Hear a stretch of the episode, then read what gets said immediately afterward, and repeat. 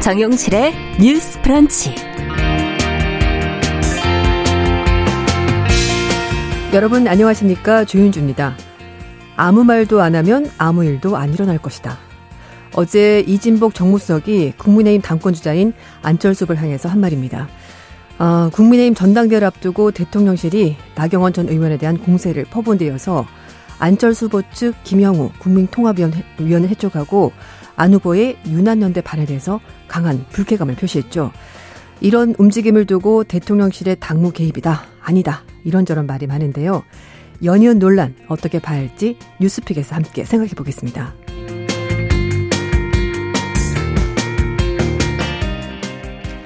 고양이들의 아파트라는 다큐 영화를 예전에 뉴스 브런치에서 소개, 소개해드린 적이 있는데요. 재건축 아파트 단지에 살고 있는 고양이들의 현실 담은 작품입니다. 요즘 전국 각지에서 재개발이 추진되면서 비슷한 처지에 놓인 고양이들의 보호, 또 이주 문제가 걱정거리로 떠오르고 있습니다. 이런 고양이들을 위한 정책은 없는지, 또 어떤 도움이 필요한지 동물 이슈 시간에 알아보겠습니다. 2월 9일 목요일 정용실의 뉴스 브런치 문을 엽니다.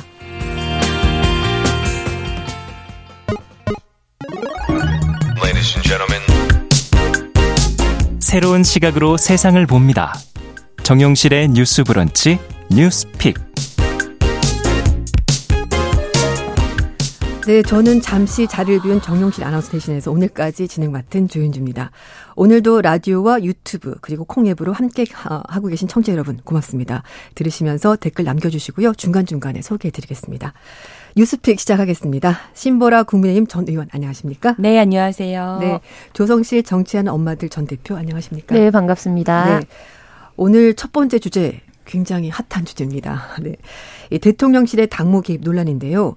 국민의힘 전당대회를 앞두고 윤석열 대통령의 경선 개입, 당무 개입 논란 끊임없이 지금 얘기가 나오고 있는데 어제까지도 너무나 많은 보도가 있었습니다. 잠깐 요약해드렸습니다만 바로 좀 이야기 좀 나눠보시죠.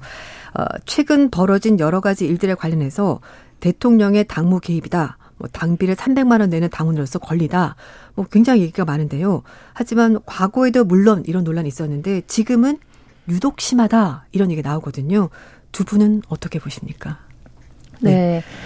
지금 많은 분들이 국민의힘 전당대회를 놓고 일어나는 여러 가지 사건들을 예의주시하고 계실 텐데요. 네. 저는 우선 이제 당비 300만 원 그 이야기 같은 경우에는 네. 굉장히 어떻게 보면 민주주의 정신에 반하는 왜냐면 정당도 기본적으로 어 당비를 얼마 내는지 돈을 더 많이 내는 사람이 주식회사 형태 같은 뭐 형태로 의결권을 갖는 것은 아니거든요. 그렇죠. 회사는 아니니까. 네, 회사가 아니고 그래서 네. 1인 1표 형태로 당권을 가지고 음. 이제 당에 대한 투표권을 가지고 있도록 규정하고 있기 때문에 그거는 당에 대한 기여도의 부분은 유권자가 자신의 어떤 의사결정을 할 때 판단의 기준으로 삼을 뿐이지 그것이 대통령실이 당권 선거에 개입하고 있다는 논란이 되는 데 있어서 일정 부분의 어떤 명분이라든지 네. 뭐 합리적인 이유가 될 수는 없다. 네. 우선은 그렇게 보고 있습니다. 그리고 왜 이제까지의 모든 당권 선거에서 대통령 특히 여당 같은 경우에는 대통령실과 이제 당내의 알력 구조의 어떤 싸움이라든지 이런 것들이 개입이 없었겠습니까?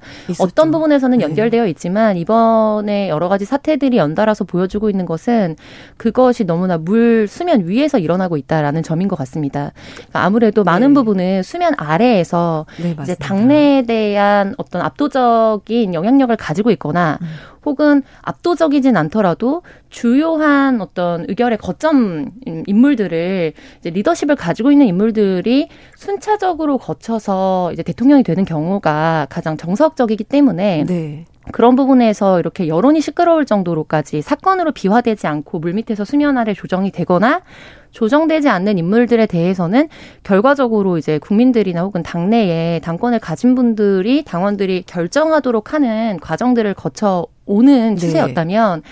이번에는 사실 이번 선거뿐만 아니라 더 거슬러 올라가서 이준석 대표에 대한 어떤 당권 네, 네. 문제에서부터 시작해서 나경원 뭐 대표 네. 그리고 안철수 뭐 후보까지 네. 후보까지 이어서 연달아서 사실 오비락이라고 하기에는 너무 이게 연쇄적으로 일어나는 확률이 더 어려울 음. 것 같은 통계학적인 네. 결과를 보여주고 있잖아요. 네네. 네. 이런 부분에서 대통령이 너무 조급하거나 음. 혹은 당내에 당권을 갖고 있지 못하다는 것을 오히려 역설적으로 보여주고 있는 것이 아닌가.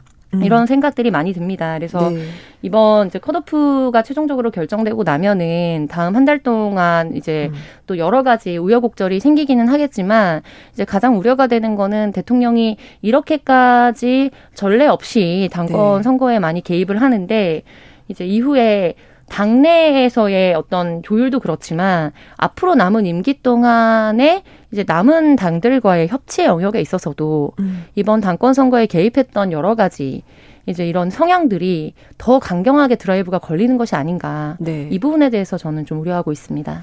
어, 조 전 대표께서는 이제 대통령실이 이렇게 적극적으로 나서는 게 결국은 어, 당내 그 역할이 약하다는 것을 반증하는 기반이, 네. 반증하는 것 아니냐라는 얘기를 주셨는데 정무력이 네, 부족한 약하다, 것도 어, 부족하다. 네. 그리고 신보라 전 의원님은 어떻게 네. 이번 사태 보시는지? 네, 우선 저도 국민의힘의 한 당원이자 네. 지금 또 지역에서 당협위원장을 맡고 있는데 사실 이런 뉴스가 다뤄진다는 것 자체가 좀 굉장히 안타깝다는 마음이 많이 들어요. 네. 그만큼 지금 이제 국민들께서 어, 지금 국민의힘이 전당대회를 앞두고 이렇게 돌아가는 상황들을 그렇게 어, 썩 긍정적으로 달갑게 보고 있지 못하시는구나. 불편한 마음으로 보고 계시는구나라는 네. 생각이 들어서 좀 안타깝고요.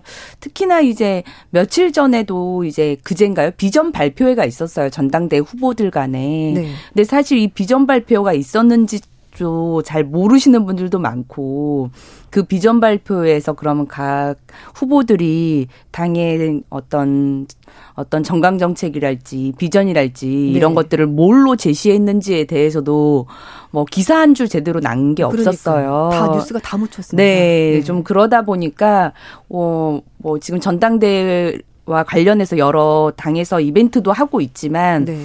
오히려 국민들께서는 비전도 없고 좀 진득, 진흙탕만 남부한다는 평가를 하실 수밖에 없지 않나라는 음. 생각이 조금 들고요. 네. 저도 이제는 좀 모두가 좀 그만할 때다. 이진 이진복 음. 정무수석도 말씀하셨지만 우리도 이제 안 하는 게 맞다. 더 이상 할 말도 없고 음. 어, 해서도 안 된다고 생각을 한다. 어 근데 이제 그런 부분에서 저는 이제 어, 지금 이제 오늘과 내일 이제 컷오프 여론조사가 진행이 돼요. 네네. 지금 이제 이제 전당대 당대표 후보만도 한 여덟 분 정도가 이제 출마를 하셨기 때문에 그분들 중에서 이제 여론조사를 돌려서 오늘과 내일 이후에 일요일 금요일에 이제 본경선에 진출할 후보자들을 그렇죠. 선택을 하게 되는데요. 저는 이제 이 문을 하나 이제 어, 열고 이제 또 가는 상황이기 때문에 컷오프 여론조사 끝나고 나면 이러한 모든 갈등과 분란이 좀 정리가 되기를 좀 희망을 하고요. 네. 어, 지금까지 상황을 보면 후보들의 과도한 윤심 마케팅도 좀 문제지만 네. 후보를 흠집내기만 취중하는 후보들 간의 그 날성 경쟁도 좀 문제다. 네, 네. 대통령실의 뭐 발언들도 문제지만 음. 그래서 뭐 후보들 같은 경우에 뭐 김기현 후보 같은 경우는 인지도 면이랄지 이런 부분에서 이제 조금 어 알려지기 시작하는데 네. 어 장점이 부각되기도 전 실은 네거티브한 이미지가 지금 계속 씌워지고 있는 부분들이 있어서 좀 아쉬운 부분이 있고요. 네. 네. 그리고 안철수 후보에 대해서는 좀 어 다른 뭐 의원들이 뭐 색깔 공격 네. 소위 말하는 이제 그런 것들을 하고 있는데 저는 그런 부분 좀 진부하다. 음. 아, 후보들 간의 어떤 경쟁도 어 당의 이제 총선을 앞둔 상황에서 우리가 어떤 전략을 가지고 음. 어 움직여야 되는 부분들에 대해서 얘기할 것이지 네. 내가 윤심이다 뭐라는 식의 어떤 마케팅 그다음 그다음에 후보들 간에도 어 그런 좀 진부한 논쟁은 좀 지향하는 방향으로 또 가는 게 맞다 이런 음. 말씀을 드리고 싶습니다. 네. 네, 좀 이제 구체적으로 좀 얘기를 좀 더 해보겠습니다. 들어가서 이 당무 개입 논란에 대해서 조성실 전 대표님은 어떤 부분이 특히 문제다라고 보시는지요? 네, 저는 이제 앞서서 뭐 말씀을 드리긴 했는데 음. 더 이상 이제 개입할 것도 없고 개입해서는 안 된다는 거 자체가 네. 이미 중요한 시기에 할 건 다 했다고 생각이 들거든요. 그래서 결국 대통령의 이제 지지율도 결과적으로는 많은 부분 이제 당권을 잡는 거에 있어서 가장 기본적으로 고려하기 때문에 당무에 개입을 할 수밖에 없는 부분이라는 네. 생각이 듭니다. 이게 좀 더 뭐 풀어서 설명을 하자면 음. 아마 이준석 당대표와 이렇게 굉장히 극한 대치를 이루면서 진행해왔던 여러 가지 사, 과, 과정에서 이제 당 대표를 누구로 이제 파, 카운터 파트너로 사실 가져가느냐가 굉장히 네. 정치에 있어서 중요하다는 것을 뭐 윤 대통령 자체도 본인이 굉장히 깊이 느꼈기 때문에 더 강경하게 여기에 대해서 좀 드라이브를 걸고 있는 것 같고요. 음, 네. 그리고 여소야대 정국이지 않습니까? 그러니까 그렇죠. 남은 총선까지의 기간이 더더욱 어떻게 보면 대통령이 임기 초기에 이제 앞으로의 국정 방향이라든지 철학을 보여줘야 하는 이제 강하게 드라이브를 걸어야 되는 시기인데 전혀 움직이지 못하고 있다고 판단을 하다 보니 그 부분에 있어서 당과 이제 힘을 합쳐서 전력 질주를 해야 된다라는 이런 어떤 급박함도 일정 부분이 있었을 거라고 봐요. 네. 근데 이런 부분은 사실 제가 여기 와서 평론의 자리에서 말하지 않아도 음. 이제 국민분들 모두가 다 이미 이해하고 계신 부분일 텐데 네. 거기에 대한 조급함과 이제 어떤 다급함 그리고 어떤 부분에 서 폭압적으로 보여지는 여러 가지 상황들이 이제 대통령의 지지율 유지나 어 그리고 이제 국정 운영을 위해서 필요하다고 판단을 해서 한 행동이 결과적으로 대통령 지지율과 대통령 이미지에 더 악영향을 미치는 구조로 저는 연결되고 있다고 보거든요. 네. 이 여러 가지 이제 사건들을 보면서 제 머릿속에 사실 개인적으로 떠오른 이미지는 보통 조폭 영화나 그거를 척결하는 검사 영화들을 보면은 네. 이제 조직의 운영 원리나 일하는 방식들이 나오잖아요. 근데 이제 일면 저는 사실 그 부분에서 영화들이 검사들이 갖고 있는 이미지나 일하는 방식과 또 조직의 의사소통 방식을 유사하게 많이 코드로 음. 이제 넣겨 놓습니다. 근데 이런 것들이 언뜻언뜻 떠올랐어요. 왜냐하면은 네. 결과적으로 나경원 대통령, 나경원 이제 전 대표에 대한 이제 사퇴 논란도 그렇고 음. 여러 가지 상황에서 본인의 의사라고 보기에는 굉장히 어려운 상황들이 연달아 일어나지 않았습니까? 음. 이제 그리고 지금 직전에 말했던 아무 말도 하지 않고 아무 일도 하지 않으면 아무 네, 일도 네. 일어나지 않는 아니다. 이런 것들이 일정 부분에서는 굉장히 협박조로 저는 들리고 네. 그래서 이런 것들이 대통령에 대해서 가지고 있었던 일정 부분에 이제 호탕하고 뭐 자기가 옳다고 생각하는 것에 음. 대해서는 강하게 추진한다라는 것을 긍정적으로 평가하시는 국민들도 계셨기 때문에 이제 네. 대통령이 된 거잖아요. 근데 이제 그 부분에서 너무나 과도하고 때로는 이렇게 폭압적으로 앞뒤 전혀 보지 않고 고려하지 네. 않고 본인이 원하고 이제 입증하고자 하는 무언가가 있다면 그것을 향해서 모든 수단과 방법을 동원해서라도 결과를 만들어낸다라는 음. 네거티브한 이미지로 저는 연결될 수 있다고 보고 네. 그 부분에 있어서 이제 앞서서 설명드린 것처럼 대통령과 이제 국회의 공존, 그 다음에 협치의 이제 기준에 있어서도 키는 사실 결과적으로 대통령이 쥐고 있는 거거든요. 네.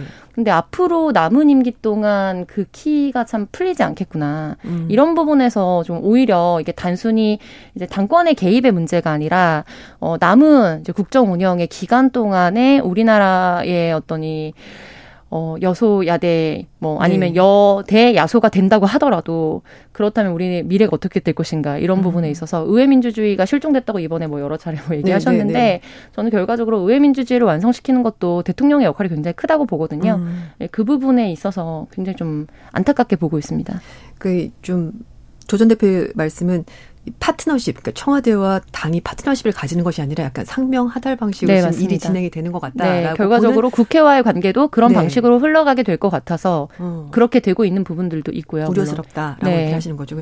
그럼 신부라 전 의원님은 이 부분에 대해 어떻게 생각을 하시는지? 어, 우선 이제 윤석열 대통령의 어떤 이제 대통령이 되어가는 이 배경에서도 네. 사실 이제 여의도 정치권에 대한 경험이 없다라고 음. 하는 부분들이 있었잖아요. 정치인 출신 아니야. 네, 정치인 음. 출신이 아닌. 네. 근데 이제 또 그렇기 때문에 어, 어떤 측면에서는 조금 더 자유분방하게 음. 어, 어떻게 보면 어, 의원들의 의정 활동에 좀 치열업을 더 적극적으로 하기도 하고 그게 네. 그건 또 과거에 뭐 여러 대통령의 모습과는 좀 전혀 다른 모습이기도 해요. 그랬었죠. 어, 예컨대 뭐 네. 박근혜 대통령 같은 경우에는 사실 어, 오히려 그때가 좀 더 상명하복에 뭔가 그거는 음. 오히려 그냥 조용하게 음. 네. 예, 좀 진행이 되어 왔다면 음. 오히려 활발하게 의원 뭐 의원 연찬에도 참석을 해서 독려를 하고 어. 격려를 하고 네. 이런 모습들이 오히려 우리가 일간 그간 봐왔던 또 대통령의 모습과는 좀 다른 모습. 저는 음. 오히려 그런 부분은 좀 긍정적으로 평가를 하는 부분들이 있습니다. 네, 네. 그래서 어 지금의 이런 조금 불협화음들이 조금 잘 정리가 되고 네. 사실 이제 총선이 1년밖에 남지 않은 상황에서 그렇죠. 저 같은 경우도 제가 20대 총선 때 이제 비례대표를 했었기 때문에 음. 그때 우리가 당정이 불협화음이 났을 때 얼마나 많은 고통과 어려움이 있었는지를 너무 절실하게 경험을 했었거든요. 네, 네. 그렇기 때문에 많은 당원분들도 사실 당정이 어 하나의 파트너십을 갖고 네. 원만하게 어 이루어가는 관계를 굉장히 좀 많이 바라고 있어요. 음. 어, 그렇고, 어, 특히나 이제 그런 점에서, 음, 뭐, 상명하복, 저는 뭐 그런 방식, 상명하달 방식이라기보다는 음.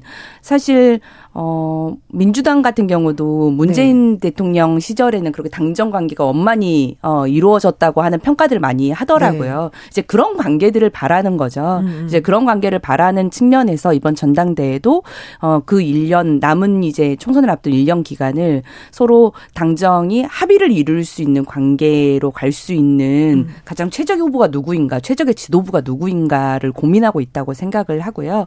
네. 어, 그런 점에서 어, 이 번에 갈등들을 이제 봉합을 좀 하고 어 이제 선택된 본 경선에 진출하는 후보들 간에 네. 정말 진지하게 우리가 1년간 국민들께 보여줄 수 있는 우리 국민의힘의 비전은 무엇인지 음. 그리고 당정 관계는 그럼 어떤 방향으로 가져가서 어 그것들의 결과물을 내어줄 것인지 국정 과제를 어떤 방식으로 국회에서 풀어갈 것인지 어 그리고 민심을 얻기 위해서 우리는 무엇을 할 것인지 좀 네. 그런 목소리가 좀 제대로 좀 나왔으면 좋겠고 네. 이제 그 컷오프 여론조사 끝나고 나면 본경선 들어가면 오, 육, 다섯 번에 한 여섯 번 정도의 방송 토론이 있어요. 네. 좀 그럴 때 음. 그런 어, 진 면목의 목소리들이 좀 제대로 나왔으면 좋겠다라는 네. 바램도 같이 가져봅니다.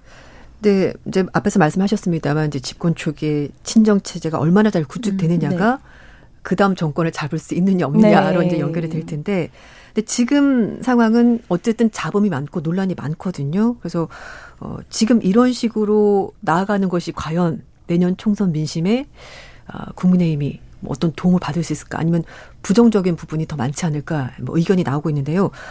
우려하는 시각이 많은데 그런 거에 대해서는 조전 대표는 어떻게 생각하시는지요? 네, 방금 신보라 원님께서 음. 말씀하셨던 이제 그 당정 간의 어떻게 보면은 아름다운 그림을 연출하고 네. 하모니를 만들어내는 그림이 네. 결과적으로 총선과 그 이후에 있을 대선에 있어서도 긍정적인 행보로 이어질 음, 것이라고 기대하시는 그렇죠. 분들도 계실 음. 것이고 또 근데 저는 기본적으로 특히 여당을 바라보는 시각에 있어서는 음.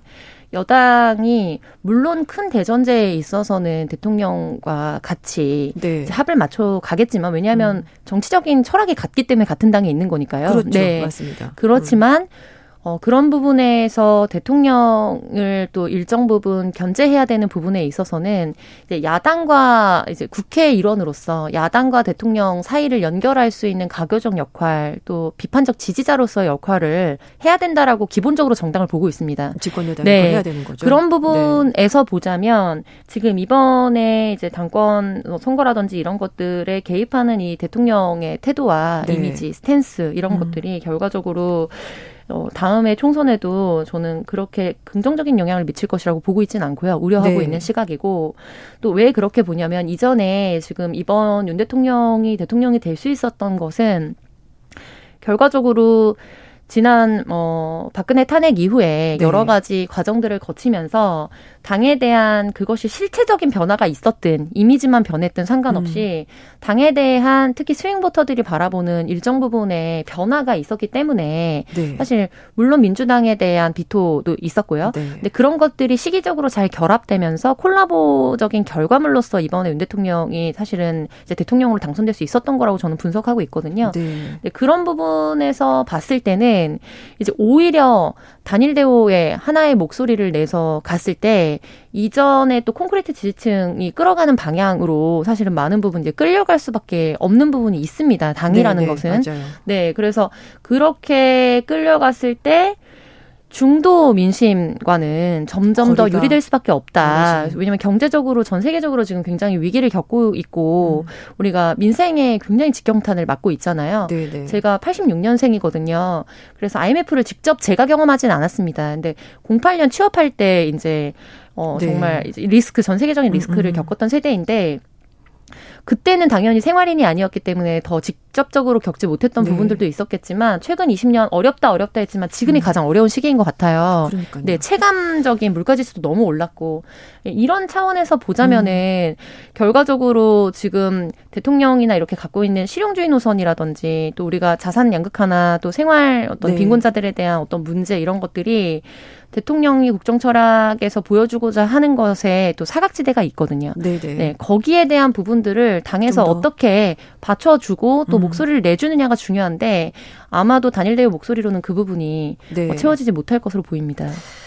네, 일단 뭐 다음 달 전당대회 음. 결과를 좀 봐야 될 것 같고 그래서 대통령실과 여당이 이제 앞으로 어떻게 관계를 좀 정립해 나갈지 이건 좀 시간이 지나면서 지켜보면 또 명확해지는 부분이 있을 것 같습니다. 다음 주제로 좀 저희 음. 넘어가 보겠습니다. 인천에서 홈스쿨링 한다면서 학교에 가지 않은 이 초등학생이 사망하는 사건이 있었는데요. 어, 학대 정황이 의심된다는 보도가 나왔습니다. 어, 부모도 학대 혐의 일부를 인정을 했다고 하는데 숨진 학생이 어떤 상황에 놓여 있었던 건지 조성시 전 대표님 좀 뉴스 정리 좀 부탁드리겠습니다. 네.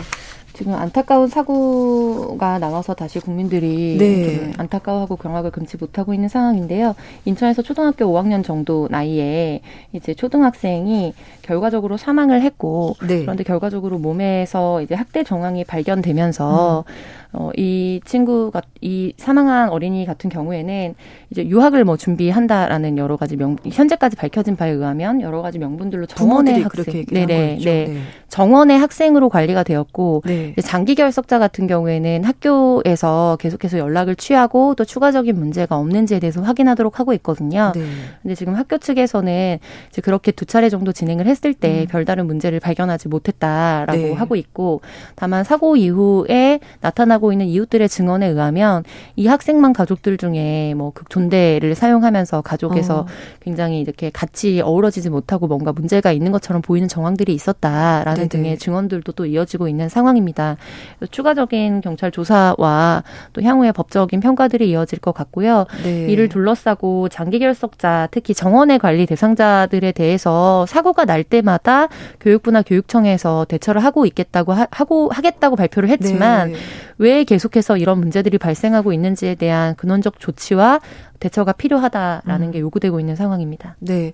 근데 말씀하신 것처럼 뭐 홈스쿨링 한다고 하는데 사실 그걸 다 일일이 다 음. 확인하기도 힘들고 결국 이제 결석을 하면서 알게 되는 사실인데 이게 사실 뒤늦게 다 알게 되는 거잖아요. 말씀하신 것처럼 뭐 대책을 내놓겠다라고 하지만 이런 사건이 계속해서 반복이 된단 말입니다. 어떻게 학생들을 관리해야 되는지 또 이행 과정 허점은 뭐가 있는지 좀 어떤 식으로 관리가 돼야 된다고 보시는죠, 신부 신님 어, 음. 우선 홈스쿨링 자체가 우리나라에서는 합법이 아니에요. 아, 네. 네. 왜냐하면 미국이나 이런 곳에서는 합법이지만 네네. 홈스쿨링 자체가 이제 합법의 영역으로 그러니까 말하자면 출석이 인정되는 왜냐하면 우리나라는 지금 초중고가 어쨌든 의무 교육인데 어, 홈스쿨링은 의무 교육에서 결석으로 인정될 수 있는 사유로 이제 받아들여지고 있지는 않은 거죠. 아, 그래서 네. 이제 태만이나 뭐 가출, 합당하지 않은 사유로 열흘 이상 학교에 나오지 않아서 출석이 인정되지 않은 학생들을 미인정 결석 학생으로 분류를 하고 네. 집중 관리 대상자로 분류를 해놓고 있어요. 그럼 결석 일수에 들어가진 않는 거예요? 홈스쿨링을 하더라도? 어, 결석, 예, 결석 일수에 포함, 네. 그러니까 인정이 되는 결석 일수에는 아, 포함이 네. 안 되는 거죠. 네네네. 네. 그래서 어 이 학교에서도 57일간이나 이제 미인정 출석 기간으로 음. 계속 나와 있기 때문에 사실 학교에서도 학업 중단 숙려제를 한 차례 또 권유를 했다고는 해요. 그래서 네. 학업 중단 숙려제가 뭐냐면 이제 그런 학업 중단 위기 학생들에게 상담이랄지 체험 행사들을 제공해서 중단을 하지 음. 못하도록 좀 막, 막여, 어. 막는 그런 건데 이제 그런 것도 네. 사실 이제 부모가 받아들이지 않으면 무용지물이었던 이런 음. 상황이다. 그래서 여러 위기 신호들은 사실 있었지만 네. 그걸 어쨌든 어, 전반적으로는 결국 부모의 책임 영역에 있다 있다고 생각을 네. 하기 때문에 학교나 선생님이 과도하게 개입할 수 없는 여러 문제들이 있고 음. 관리상의 허점의 문제도 있었기 때문에 이러한 정말 안타까운 음. 사건이 벌어진 것 아니냐 이런 생각이 듭니다. 네. 어, 뉴스 브런치 1부 마치고요. 2부에서 뉴스픽으로 다시 이어가겠습니다. 11시 30분부터 일부 지역에서 해당 지역 방송 보내드립니다.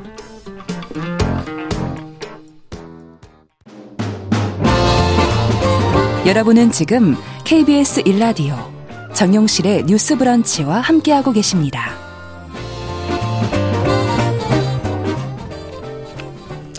정영실의 뉴스 브런치 뉴스픽 지금 함께하고 계십니다. 자, 앞에서 홈스쿨링 하던 학생이 사망하는 사건이 있었는데요.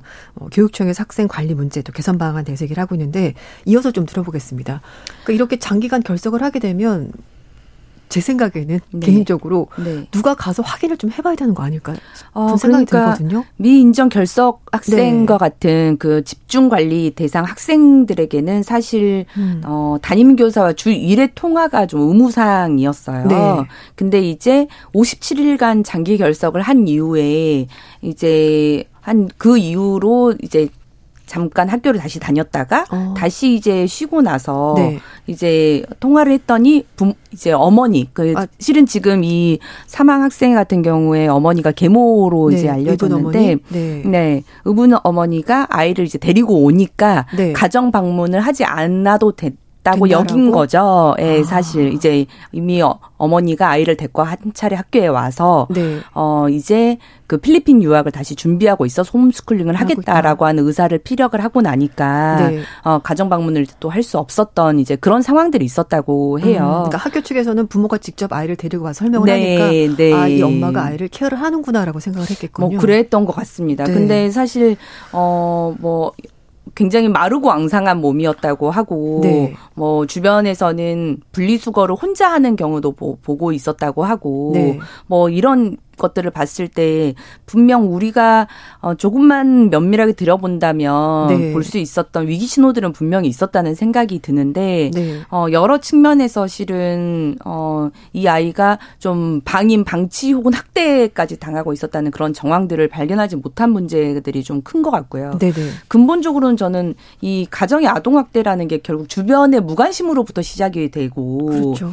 사실 부모의 책임 영역이지 하는 생각에 방문이나 조사나 네. 신고 이런 것들의 모든 음. 것들의 소극적인 것들이 저는 가장 큰 문제라는 생각이 들거든요. 음. 이것도 실은 이렇게 장기 결석을 하고 유학을 앞두고 있다고 해서 유학을 앞 두고 있는 것과 네. 의무 교육 사항이기 때문에 학교를 보내는 건 사실 별개의 맞습니다. 사안이기 때문에 네네. 네. 저는 학교든 선생님이든 어 아이를 정확하게 어떤 교습이나 이런 것들로 뭐 음. 커리큘럼을 짜서 네. 어 실제 진짜 의미의 홈스쿨링을 하고 있지 않은 네. 것이라면 네. 반드시 학교를 보내셔야 된다고 종용을 강력하게. 했어야 된다고 어. 생각을 합니다. 음. 그런 부분들이 문제고 교육 당국에서는 지금 이제 집중학생 관리 매뉴얼을 다시 네. 이제 어좀 좀더 보완을 하겠다는 입장이긴 음. 한데요. 가정 방문 같은 경우에도 네. 오히려 가정 방문을 갔을 때 어 이제 그 해당 학부모가 주거 침입으로 고소하는 사례도 있다고 해요. 네. 어, 그러다 보니까 선생님들도 가정 방문을 좀 꺼리게 되는 사유도 있다고 하니까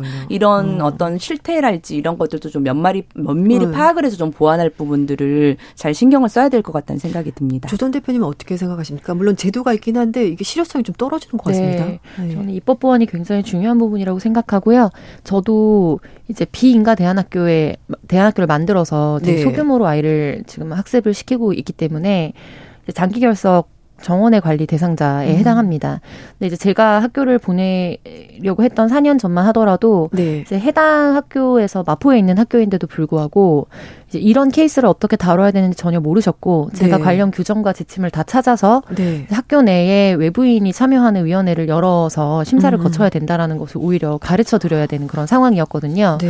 그리고 그 이후에 2020년, 2021년도 지나면서 이제 이렇게 뭐 홈스쿨링을 하겠다든지 네. 혹은 비인가 대안학교에 보내겠다고 하는 학생들의 경우에는 그래서 저희 아이는 입학을 유예시켰습니다. 음. 근데 이제 입학을 시킨 후에 학적을 만들고 그 이후에 장기 결석자로 관리를 하라는 지침 이 교육부에서 내려온 것으로 알고 있습니다. 네. 근데 다만 내려왔는데 교사들이 할 수 있는 이제 의무상의 범주가 좀 좁고 음. 그리고 좀 재량껏 하려고 한다고 해도 아까 말씀드렸던 네. 어떤 뭐 민형사상의 어떤 문제나 이런 음. 것들로 클레임을 이렇게 complain을 어. 하게 되면 네. 피곤해지기 때문에 그렇죠. 소극적 행정을 할 수밖에 없는 부분도 물론 있거든요. 네네. 네. 그래서 그 부분에 대해서 교사들이나 학교에 좀 재량을 혹은 입법 권한을 더 많이 주는 네. 어 이제 입법 보완이 필요하다고 보고 무엇보다 저는 한 가지 마지막으로 음. 자료를 교차 검증하도록 하는 의무 시스템을 시스템을 만들어야 된다고 봅니다. 네. 경찰청, 주민복지센터, 교육청이나 교육 지원청과 네. 연결해서 cross check를 하면은 음. 학대 이제 의심 아동들이 발굴이 될 수 있거든요. 네네. 그래서 네. 예를 들면 그 가구를 중심으로 해서 112로 신고를 한 이력이 있다든지 그러면 한 번 더 체크하게 네, 맞습니다. 걸러내기가 네, 쉽다. 그래서 그런 음. 부분에 대해서 근데 지금 시스템이 없습니다. 그래서 그런 네. 부분에 대한 보완 마지막으로 건강 검진을 의무화하도록 하는 것. 음. 그래서 아동 영유아 검진 같은 경우에 지금 의무적으로 바우처로 진행을 할 수 있거든요. 네네. 근데 아동 청소년 같은 경우에는 학교 내에선 되지만 학교 밖 아이들은 되고 있지 않습니다. 그렇죠. 그래서 1년에 한 번씩 계속해서 고 지를 하고 여기에 대해서 음. 관련된 서류를 보내거나 보건소나 학교나 이런 것들을 이용해서 아이들의 네. 발육 상황을 보지 않았을 때 과태료를 물게 한다든지 하는 음. 행정적인 조치도 추가적으로 필요해 보입니다. 네, 알겠습니다. 오늘 말씀 여기까지 듣도록 하겠습니다. 고맙습니다. 뉴스픽 조성실 정치하는 엄마들 전 대표 그리고 신보라 국민의힘 전 의원 함께했습니다. 감사합니다. 감사합니다. 남성의 입장에서 여성의 입장을 이해하는 그래서 사실 이 역지사지의 태도가 한국 사회로 지금 필요한 것이 아닌가. 그 어떤 사람들은 삼루에서 태어났으면서 자신이 삼루타를 친 것처럼 생각하며 살아간다라는 음. 말이 있어요. 해충이다, 이충이다 이거는 네. 순전히 사람의 그 아. 잣대로 이야기를 하는 거예요. 음. 곤충이 우리 사람보다 몇 억 년 먼저 지구에 나왔거든요. 세상을 보는 따뜻한 시선. 정용실의 뉴스 브런치.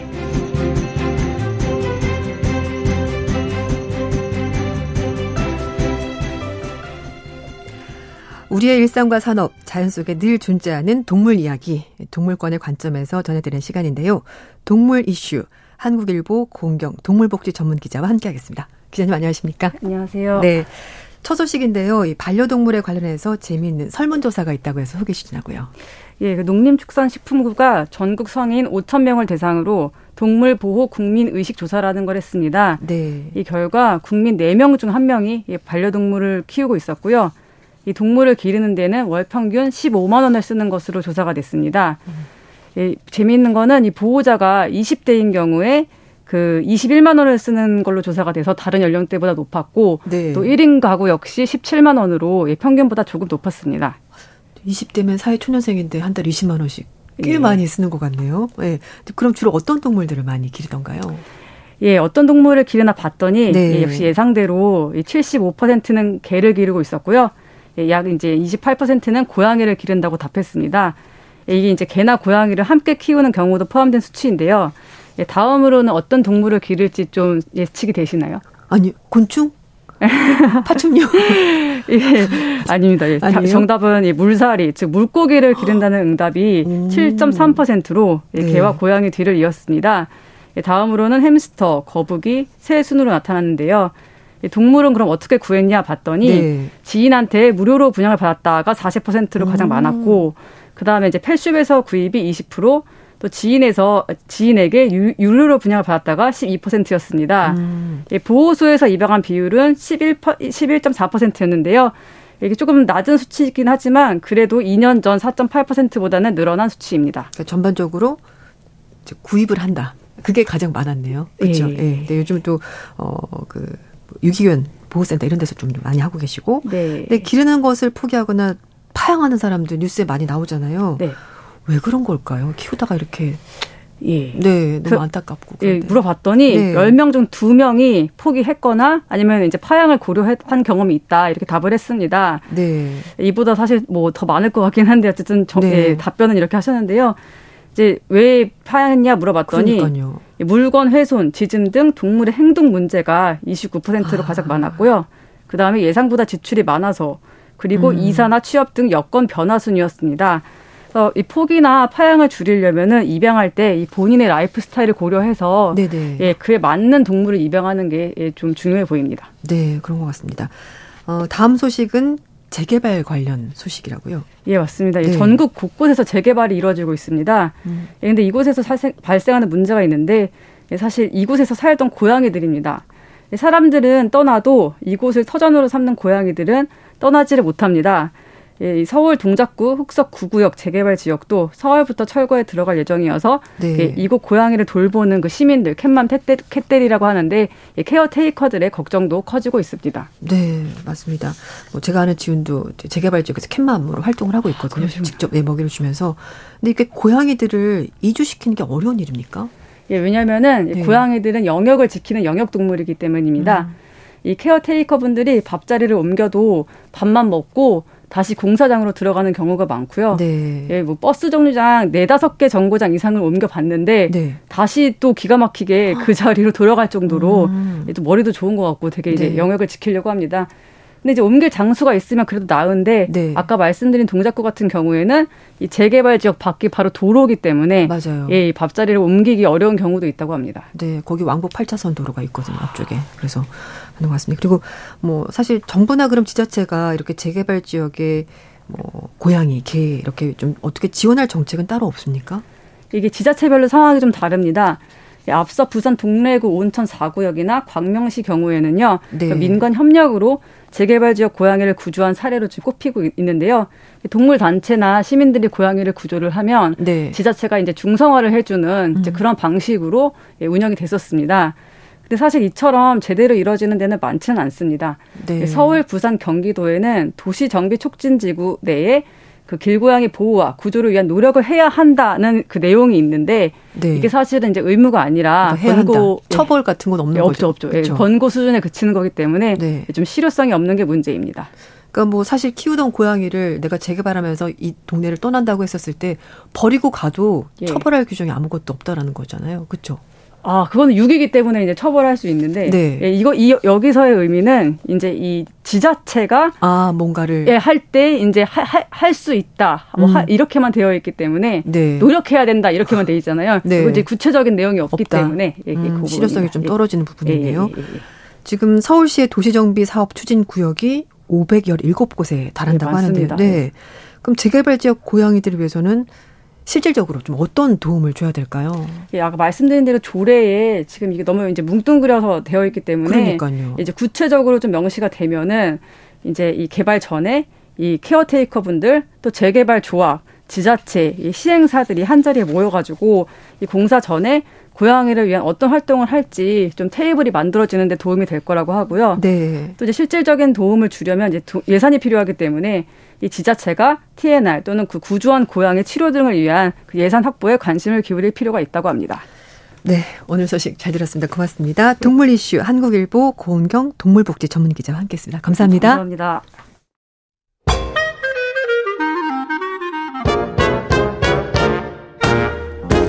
모두가 행복한 미래 정용실의 뉴스 브런치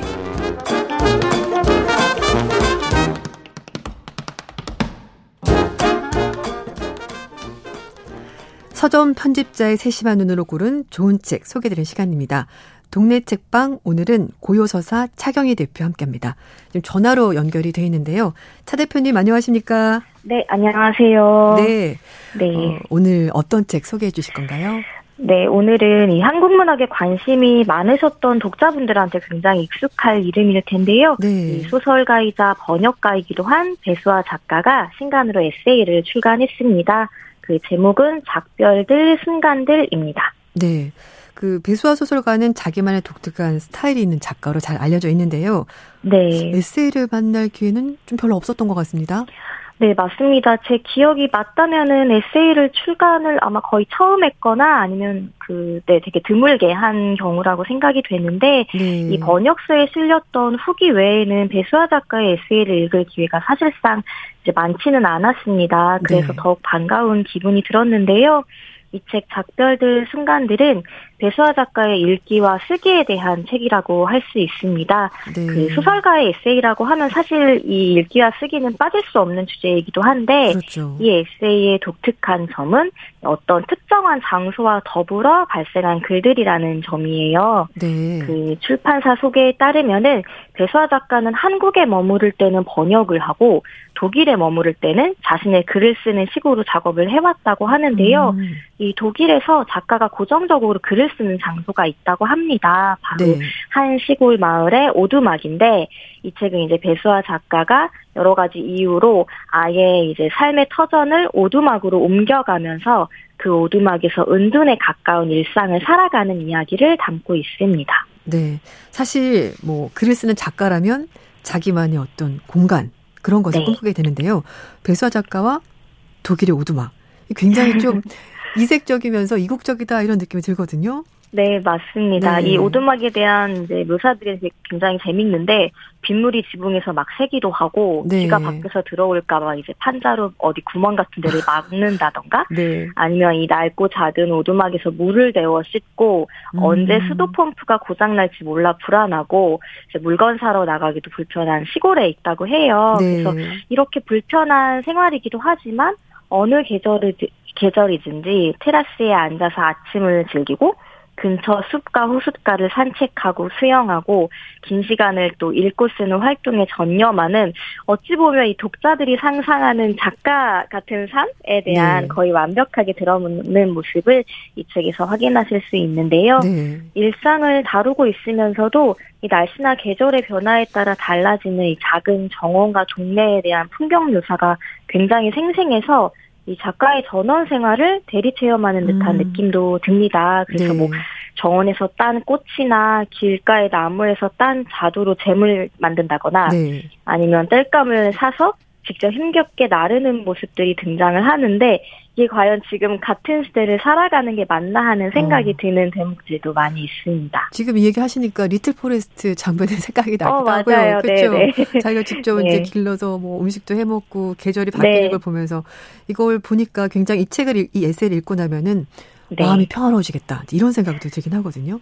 어, 맞습니다. 사실 네. 그 영화보다 훨씬 더 간소한 삶을 꾸리는 걸로 이 책에서 묘사가 되기도 하는데 네. 이 배수아라는 좀 신비로운 이미지의 작가의 음. 삶이 궁금했던 독자뿐 아니라 어떤 이국적 삶의 모습이 좀 궁금한 분들한테도 맞아요. 흥미롭게 네, 읽힐 것 같다라는 생각이 들었고요. 네. 그리고 이 책 작별들 순간들은 문장이나 글 자체가 정말 너무나 아름답습니다. 음. 그래서 뭐 은둔할 수 없다면 집이 아니다.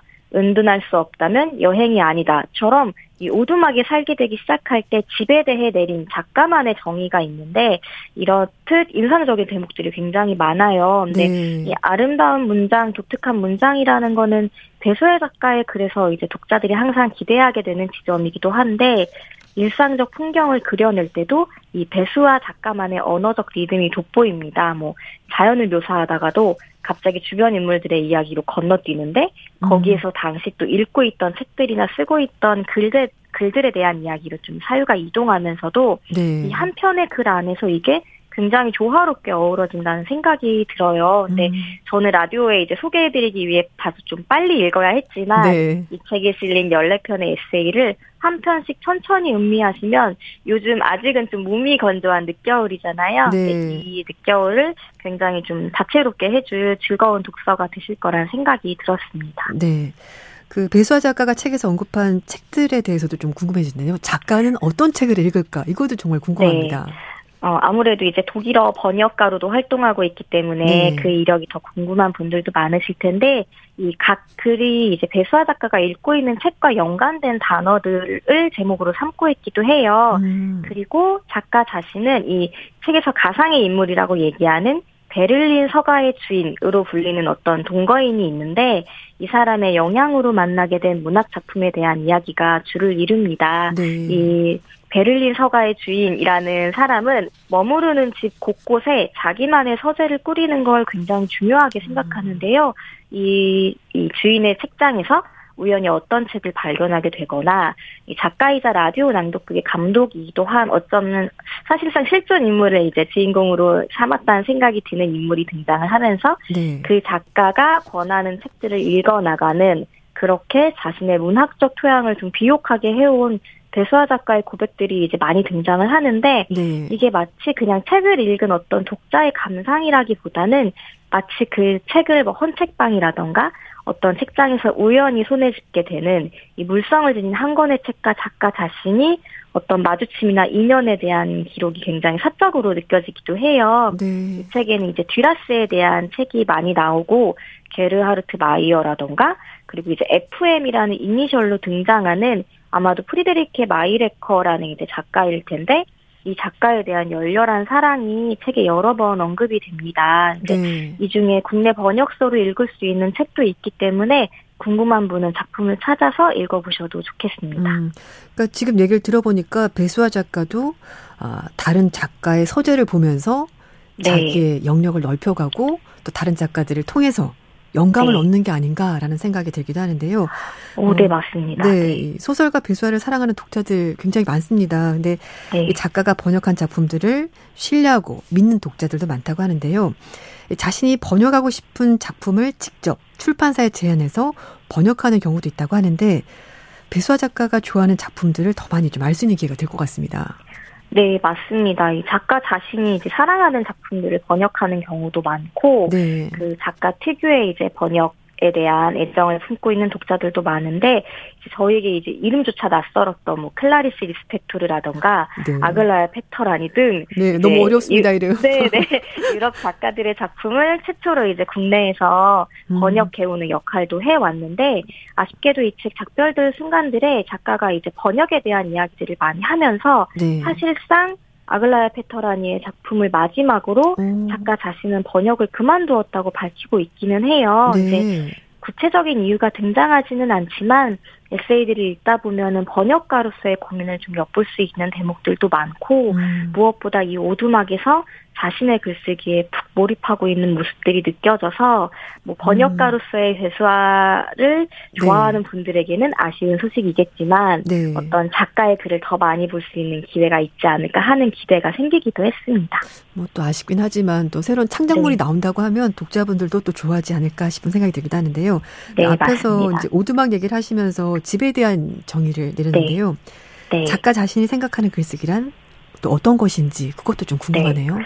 이책 전반에 걸쳐서 글쓰기에 대한 이야기를 다루는데 작가 자신은 소설에서 플롯을 해체하고 싶다거나 형식 없이 파편으로 이루어진 글을 쓰고 싶다는 이제 바람들을 적기도 해요. 근데 네. 배수아 작가의 소설들을 사실 독자들이 읽고 낯설거나 난해하다는 이제 감상을 많이 내놓는 경우가 있는데 그런 작가의 작품 세계를 이해하는데 이 에세이가 좀 도움이 될 거라는 생각도 들고요. 네. 특히나 작가가 글쓰기의 기원에 대한 청탁을 받고 고민하는 대목들이 몇몇 부분에 나오는데 인상 깊은 대목이 있어서 진행자님께서 읽어주시면 좋겠습니다. 네, 제가 이 부분 좀 읽어드리겠습니다. 네.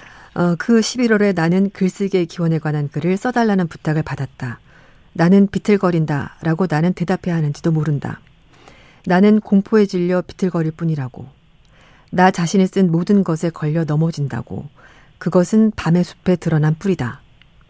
비명을 지르는 물닭이다. 나는 길이 보이지 않는 숲에서 방향을 잃은 채 오직 낙엽을 헤치며 가는 중이다. 그것이 나의 글쓰기이다. 그러나 나는 이 내 공포에 대해서 길게 이야기하고, 싶, 이야기하고 싶지는 않다. 나는 그것을 다른 말로 표현한다. 내 글은 아무도 모르게 달아나는 중이다. 글자 그대로 읽히는 것으로부터. 네, 굉장히 심오한 느낌이죠. 네. 그래서 사실 저도 이 대목을 완전히 이해한 것은 아니지만 오래전부터 글을 써오고 언어를 옮겨온 작가가 얼마나 절절한 마음으로 여전히 글쓰기에 대해 깊이 고민하는지 느껴지는 대목이라 좀 소개를 네. 해드리고 싶었습니다.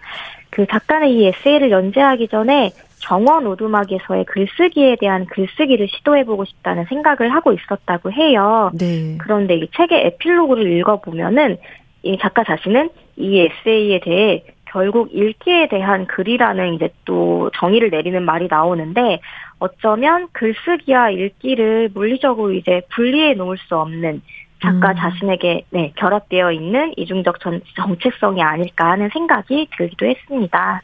그리고 이 책의 제목도 궁금해하는 분들이 많으실 텐데 네. 예, 그 작별들 순간들이라는 좀 독특한 제목이잖아요. 네네. 아마도 에세이 속에 등장하는 문장인 그러므로 한 사람이 두 번 다시 같은 빛 속에 있지 못하리라와 연결되어 음. 읽힌다는 생각이 들었어요. 네. 이 책의 곳곳에서는 작가의 눈으로 본 자연의 아름다움이나 어떤 책을 처음 만났을 때 충격과 떨림 등이 이제 있지만 어떤 순간은 결코 되풀이되지 않는다라는 네. 어떤 작가만의 사유를 들여다볼 수 있는 책이라는 생각이 들기도 합니다. 네. 순간들, 그 작별들 네. 순간들이라는 제목인데 네. 어, 찰나로 지나가기 때문에 결국은 또 그 순간과 이별하는 것 아닌가라는 생각이 들기도 어, 합니다. 네, 맞습니다. 네. 오늘 네. 책 이야기 잘 들었습니다. 고맙습니다. 어, 감사합니다. 고요소, 네, 고요소사 차경희 대표 함께 했고요. 오늘 배수아 작가 에세이 작별들, 순간들 소개해 드렸습니다. 아, 정영실 뉴스 브런치 오늘 순서 맞춰야 될 것 같은데요. 오늘 마지막으로 고강곡 소개드리겠습니다. 장필순의 어느새 들으면서 마무리하고요. 저는 조윤주, 조윤주였습니다. 감사합니다.